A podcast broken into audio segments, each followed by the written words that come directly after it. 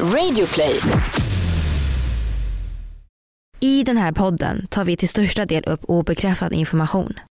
Var därför kritisk till informationen som presenteras i avsnittet. Official records categorize the event as a tragic accident, but evidence suggests British spies shot down the plane to eliminate Hammarskjöld. As crazy as it sounds, it may be possible to assassinate one of the world's most influential people and just get away with it.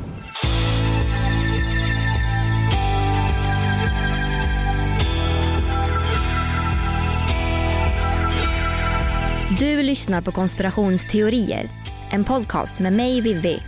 och mig Aida. Och det här är en annan sida av historien om den förbryllande flygplanskraschen som dödade Dag Hammarskjöld.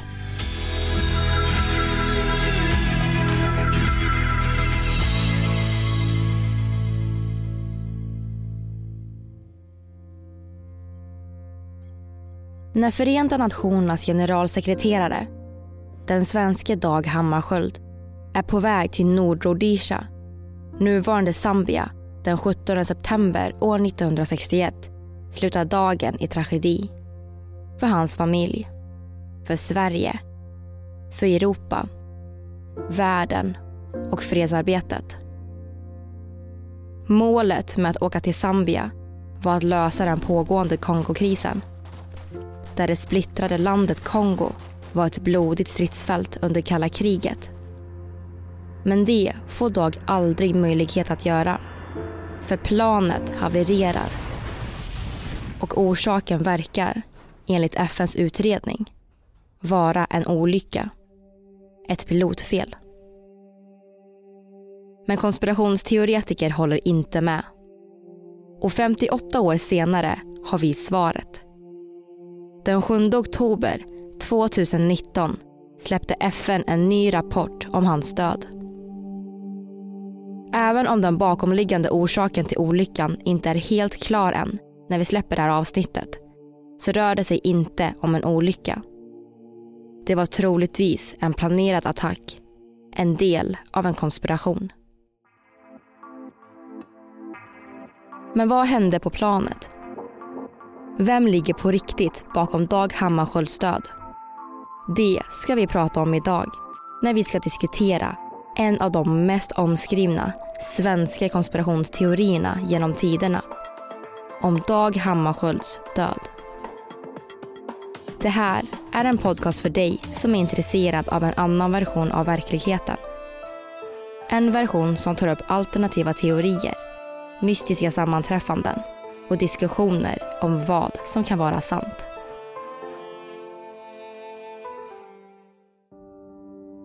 Under början av 50-talet blev svensken Dag Hammarskjöld en av världens mest betydelsefulla personer.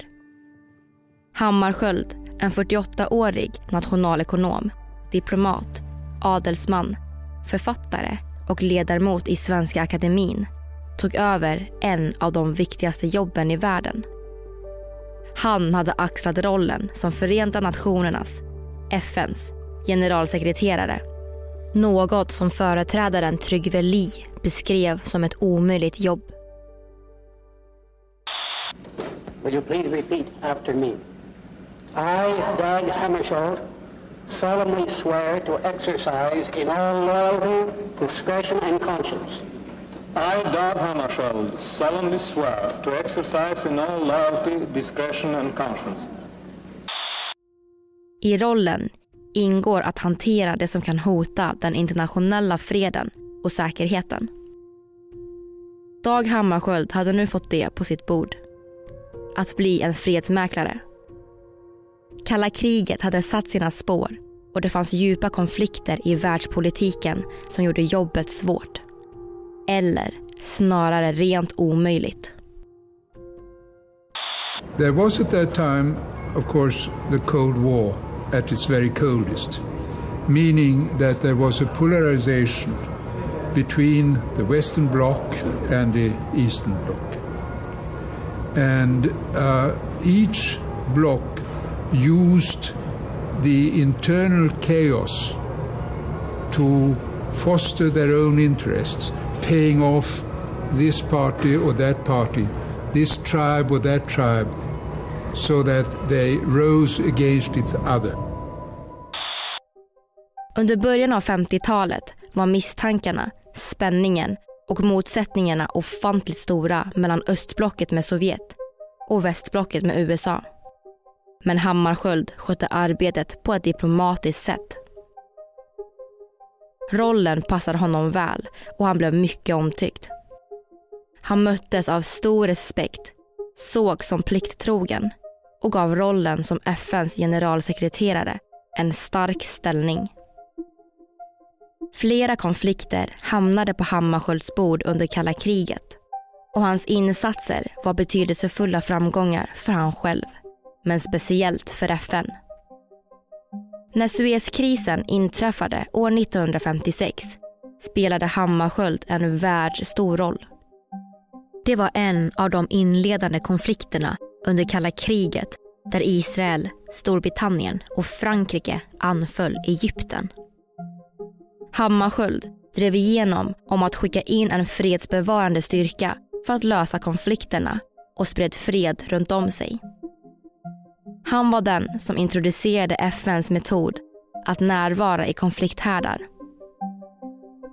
Suezkrisen var en av flera segrar under kalla kriget för FN och för Hammarskjöld som vid den här tiden sågs som världens mest betydelsefulla person. FN lyckades bringa fred.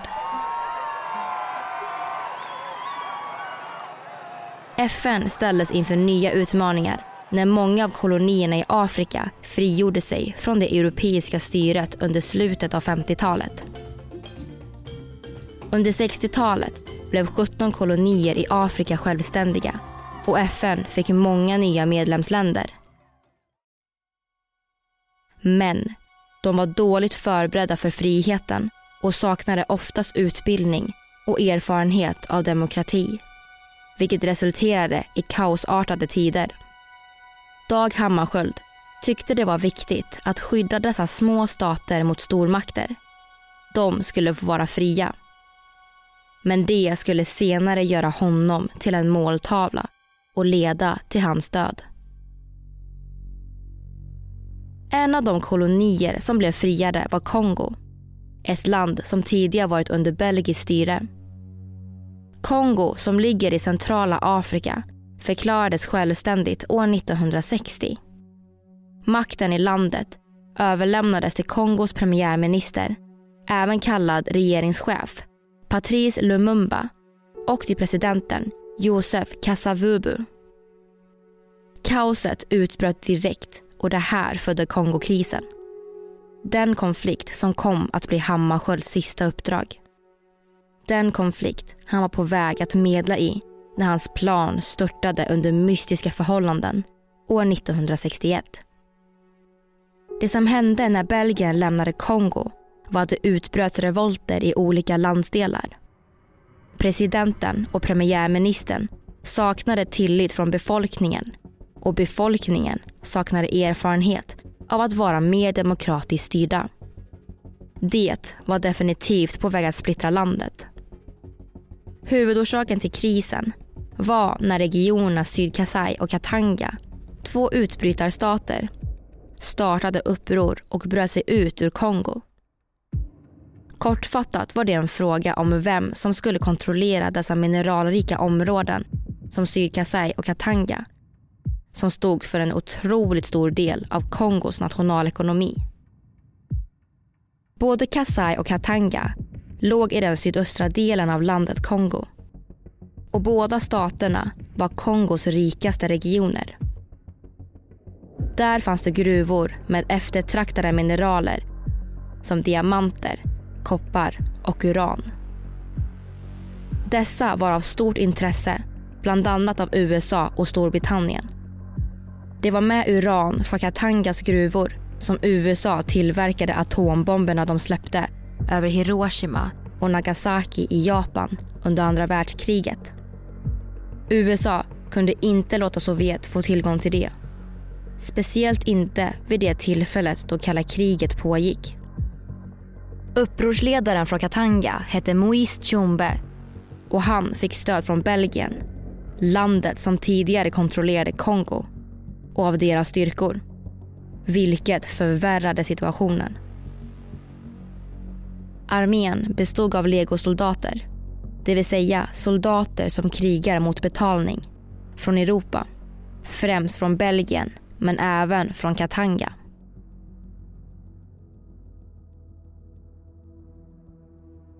I Katanga bröt oroligheter ut i ett blodigt krig. Premiärministern Lumumba bad FN om hjälp och FN med Hammarskjöld i spetsen ingrep genom att skicka dit sina fredsbevarande styrkor. Strategin som visade sig fungera under Suezkrisen. Men FN möttes av hårt motstånd från de krigande och tvingades ta till vapen. Sverige deltog i anfallet, vilket är det senaste tillfälle då Sverige varit inblandade i militära slag och den första gången på omkring 140 år. Över 6 000 svenska soldater skickades in i strid på FNs sida. Något som ledde till att 19 svenskar omkom och ett 40-tal skadades. Men premiärministern Lumumba bad även Sovjet om hjälp. Något som gjorde att Lumumba och presidenten Kasavubu inte kom överens. USA och deras underrättelsetjänst CIA såg till att avsätta Lumumba i en militärkupp. Och det finns bevis för att CIA planerade för att döda honom med förgiftad tandkräm. Det dröjde inte lång tid därefter innan Lumumba avrättades i Katanga. Kongo var den nya stridsplanen i kalla kriget och stormakterna USA och Sovjet deltog med sina pjäser. Dag Hammarskjöld hade misslyckats med att ena landet som nu var en krigsplan och Sovjets ledare ville därför att Hammarskjöld skulle avgå omedelbart.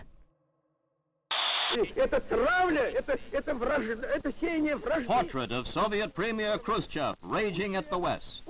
This angry outburst before the United Nations General Assembly invoking the forum's censure.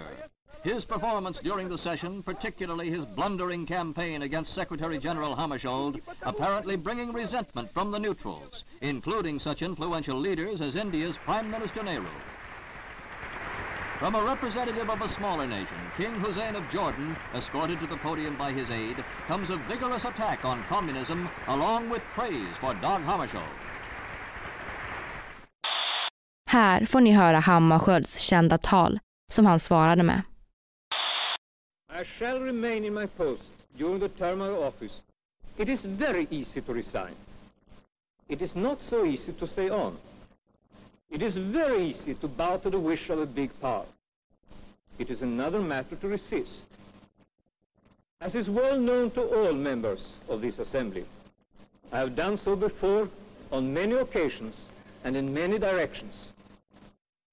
If it is the wish of those nations who see in the organization their best protection in the present world, I shall do so again.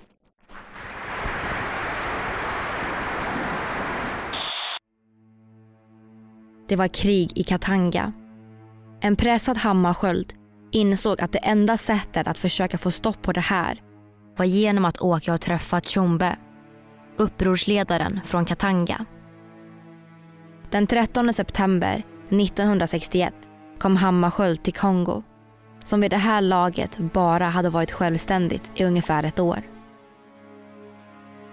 Planen för Hammarskjöld var att personligen medla mellan de stridande när han reste från huvudstaden Leopoldville i Kongo till Zambia där Tjombe väntade på honom. En resa som vi alltid kommer att minnas. En resa som gör att vi idag har ett avsnitt om Dag Hammarskjöld i en podd om konspirationsteorier. There was nothing uh, unusual about the uh, departure. We stood chatting on the tarmac. We commented on the fact that the plane had been shot at actually the day before uh, without apparently the fuselage being seriously damaged. And uh, we were wondering whether the rumors were right that white mercenaries were behind this uh, shooting. Några dagar senare, den 17 september, lyfte planet DC-6, som också kallades Albertina, mot Zambia och mot Tjombe. Egentligen skulle Sture Linnér, Dag Hammarskjölds närmsta man och handplockade chef för FNs civila verksamhet i Kongo och som vi tidigare hörde i klippet, åkt med Dag Hammarskjöld till Zambia. Han satt ombord på samma plan den 17 september 1961 men gick av planet. Det var Hammarskjöld som fick en dålig magkänsla av att de båda männen skulle lämna Kongos huvudstad Leopoldville under det rådande oroliga tillfället. Så Sture Linnér gick av och det räddade hans liv. Båda var oroliga över mötet och över flygplansfärden. Som Sture Linnér sa i klippet så hade planet blivit beskjutet dagen innan. Något som var vanligt i Kongo under dessa tider. Men planet visade inga tecken på att vara skadat och skulle föra Dag Hammarskjöld och 15 andra personer till Zambia. På grund av oroligheterna var den planerade rutten från Kongos huvudstad Leopoldville till Zambia hemlig. Flygplanet lyfte på eftermiddagen och även om vi inte helt säkert kan fastställa vilken rutt de tog så gick flygningen enligt planen. Piloten Hallonqvist tog en omväg. Gav medvetet ut fel information och flygningen skedde under radiotystnad. Allt för att de skulle vara så säkra som möjligt. Vid midnatt dök de upp in till flygplatsen vid Ndola i Zambia och fick klartecken att landa. Albertina kom in över landningsbanan men sedan gick någonting snett. Albertina flög in över skogspartiet och kom aldrig tillbaka. 15 timmar senare hittas planet. 15 av 16 personer dog direkt av kraschen. Och av dessa fanns Dag Hammarskjöld, den 56 år gamla fredsmäklaren. Han låg på rygg intill planet och i hans jacka, intill slipsen, fanns ett spelkort från en kortlek. Ett spader S, som även är känt som dödens kort. Den sextonde personen, en livvakt vid namn Harold Julian, överlevde kraschen med skador som läkarna bedömde med goda chanser att överleva. Men han dog mystiskt några dagar senare på sjukhus. 15 hours after it had crashed, the wreckage of Dag Hammarskjöld's aircraft was found on the border of the Congo and northern Rhodesia. The only survivor of the crash said in hospital before he died, there was a bang, a flash. Hammarskjöld said, turn back, turn back. Hammarskjöld berörde många och med honom fick rollen som generalsekreterare en stor betydelse för världen. Samma år som han dog tilldelades han postumt Nobels fredspris. Den första och enda som fick ett fredspris utan att vara i livet. USAs före detta president Harry Truman kommenterade Hammarskjöld med citatet. Dag Hammarskjöld was on the point of getting something done when they killed him. Notice that I said when they killed him. Även John F Kennedy har pratat om Hammarskjöld. Han beskrev generalsekreteraren som the greatest statement of our century och la sedan till In comparison to him, I am a small man. Här hör vi Kennedy prata om Hammarskjöld. In Washington, President Kennedy, who plans later to address the UN General Assembly, voices this tribute. I know that I'm speaking for all of my fellow Americans in expressing our deep sense of shock and loss in the untimely death of the Secretary General of the United Nations, Mr. Dag Hammarskjöld.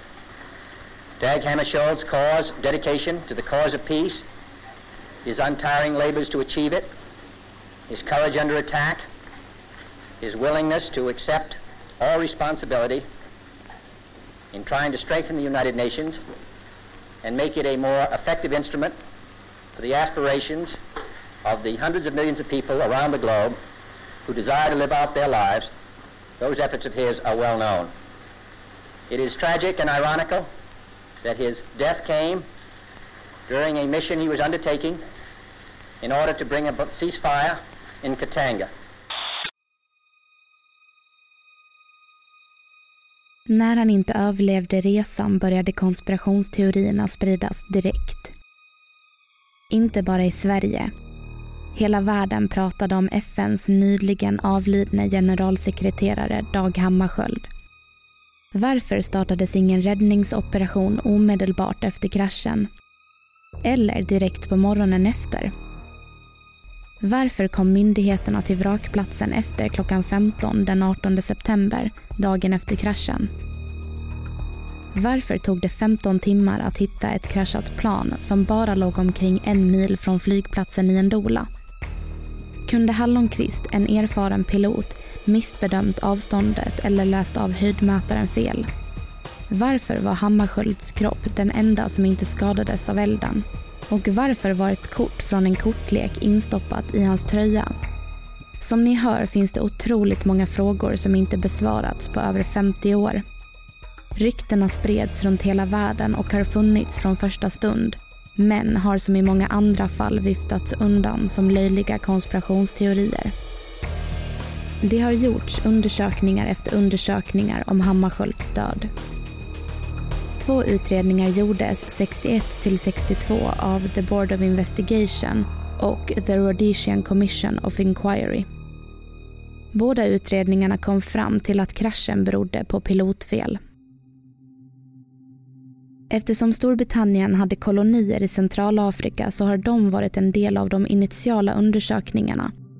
Något som är väldigt relevant i den här konspirationsteorin.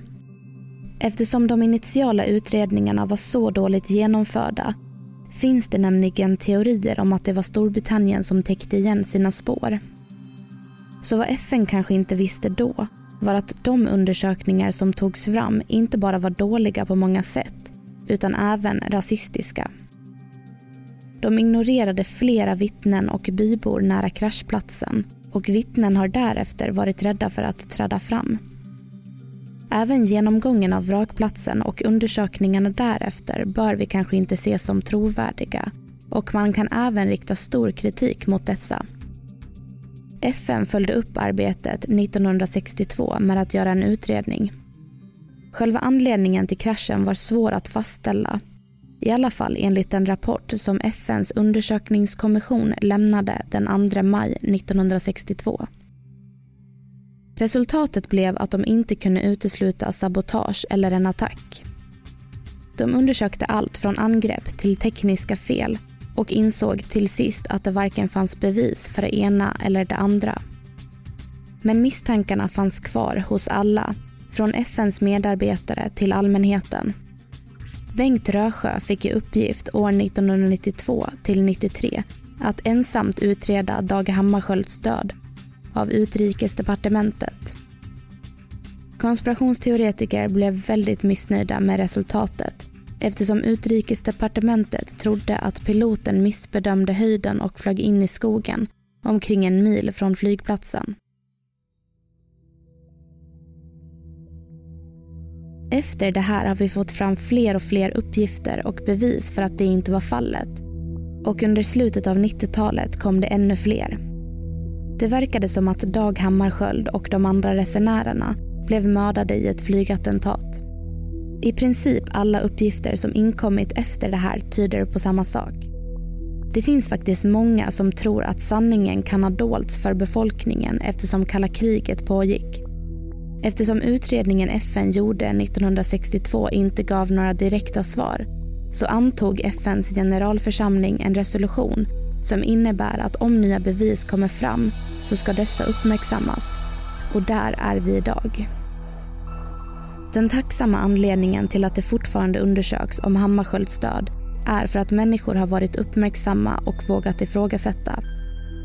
Det började med att den brittiska tidningen The Guardian år 2011 publicerade en artikel med ögonvittnen som påstod att planet sköts ner.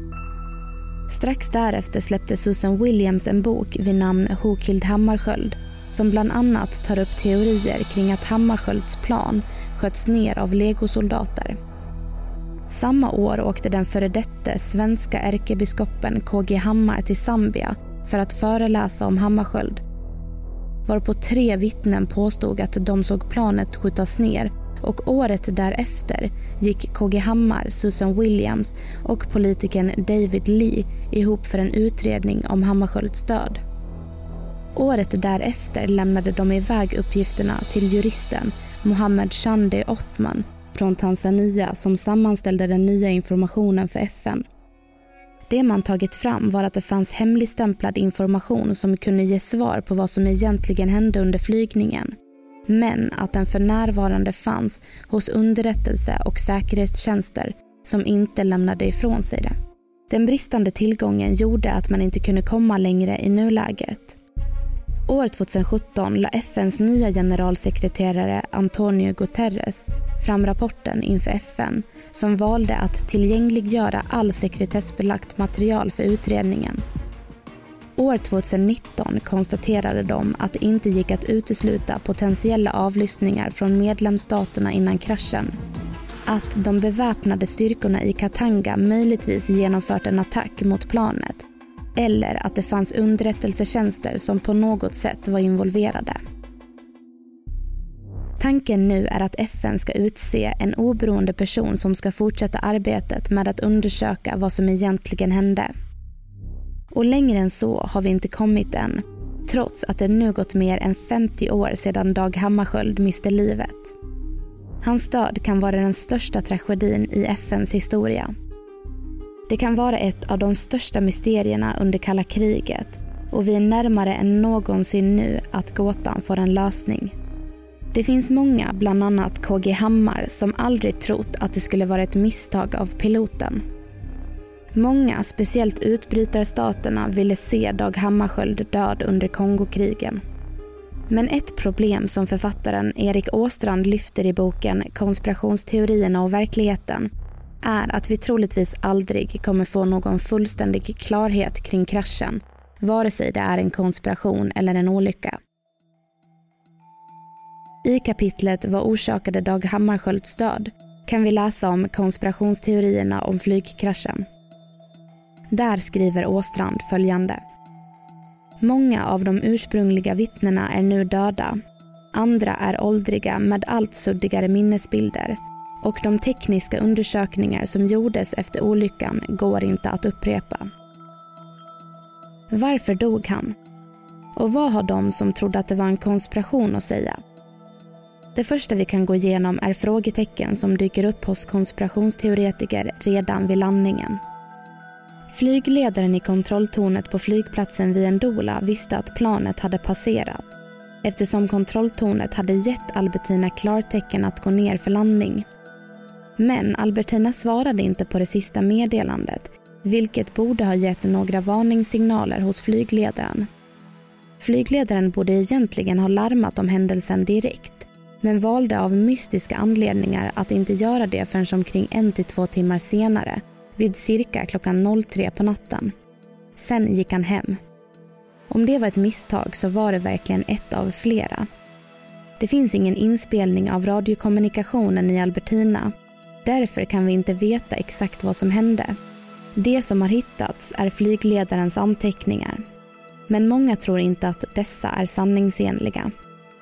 Kommande dag den 18 september 1961 gjordes det flera till.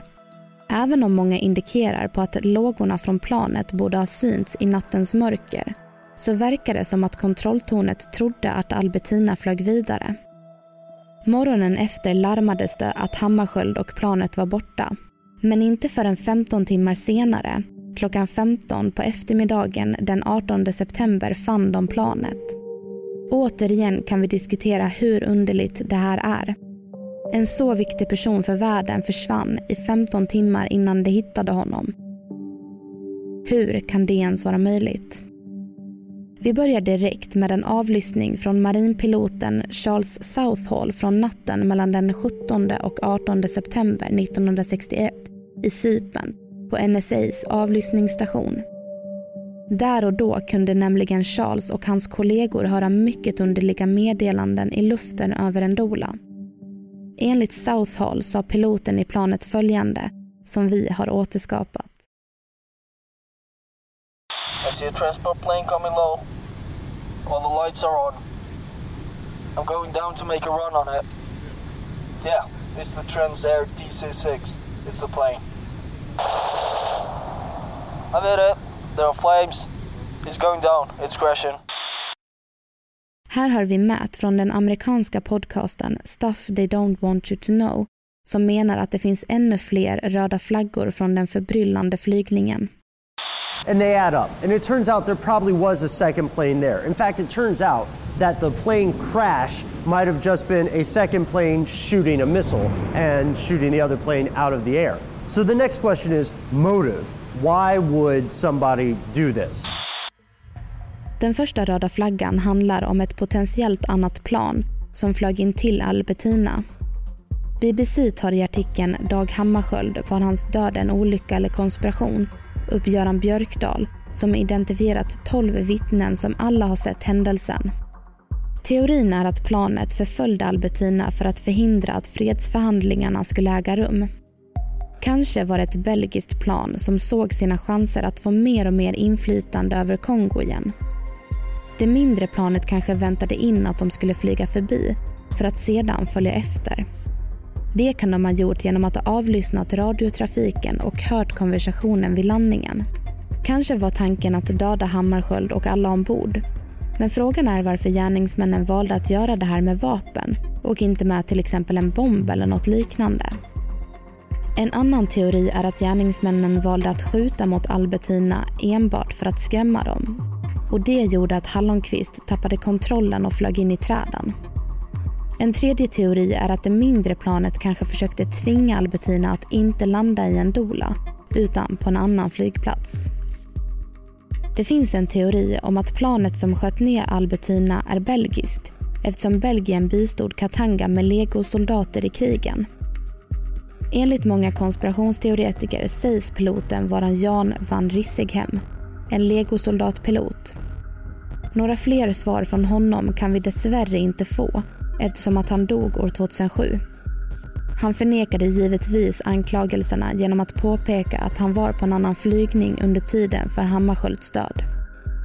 Däremot förhördes han bara en gång efter kraschen trots att det har framkommit bevis på att hans alibi verkar vara falskt. Van Rissighem pekas ut som misstänkt i filmen Cold Case Hammarskjöld och på flera andra sidor som berör teorierna om ett potentiellt annat plan i närheten av Albertina.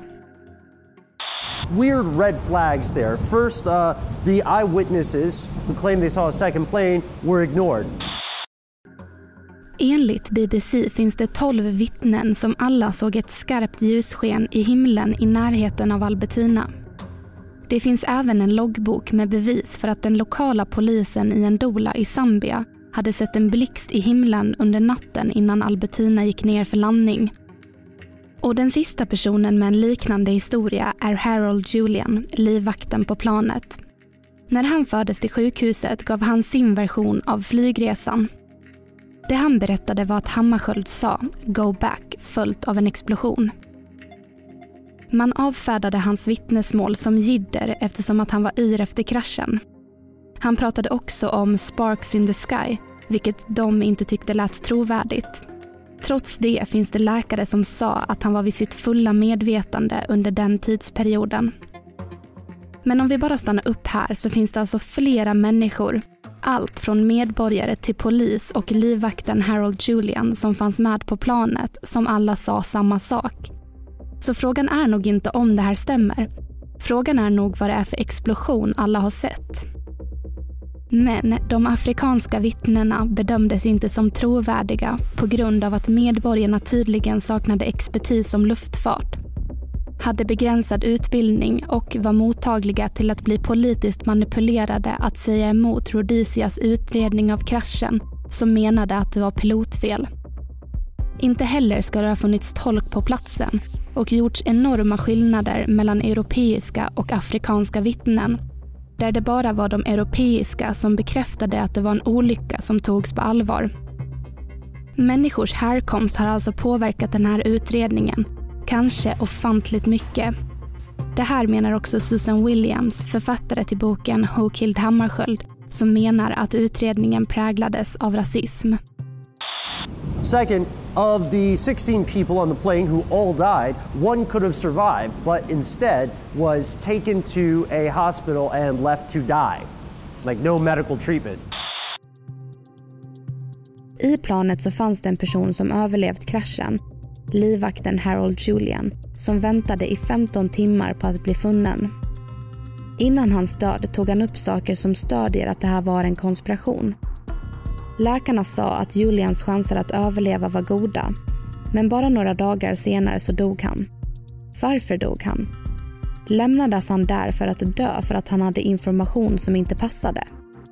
Det har sagts att sjukhuset var dåligt utrustat, så varför flyttades han inte? Andra teorier om flygplanskraschen som är minst lika intressanta men svårare att bevisa i nuläget är att det fanns ytterligare en person ombord på DC-6 Albertina.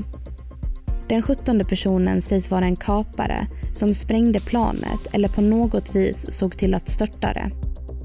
För många verkar det här osannolikt men enligt konspirationsteoretiker så är det inte alls omöjligt. Det skulle i så fall vara någon som såg till att störta planet men som klarade sig tillräckligt bra för att kunna ta sig därifrån. Alternativt så dog den 17 personen också och hämtades av någon annan part på de 15 timmar det tog innan myndigheterna kom till platsen. Det finns faktiskt sex vittnen som Göran Björkdal har identifierat som menar att det fanns människor i uniformer nära kraschplatsen under morgonen trots att de officiella rapporterna som finns från olyckan beskriver att myndigheterna kom dit klockan 15.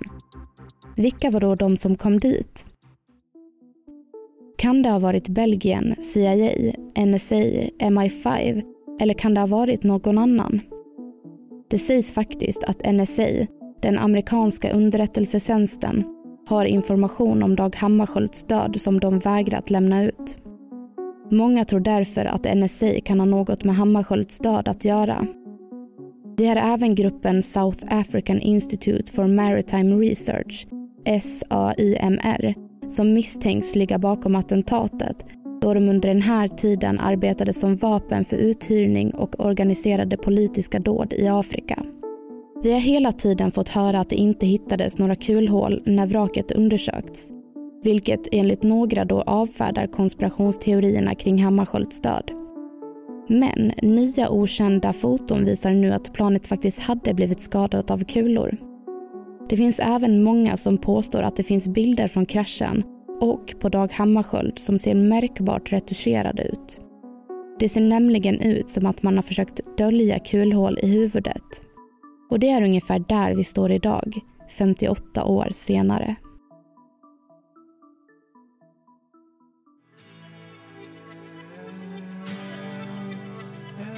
Ni har lyssnat på podden Konspirationsteorier avsnittet om Dag Hammarskjöld som gjordes hösten 2019.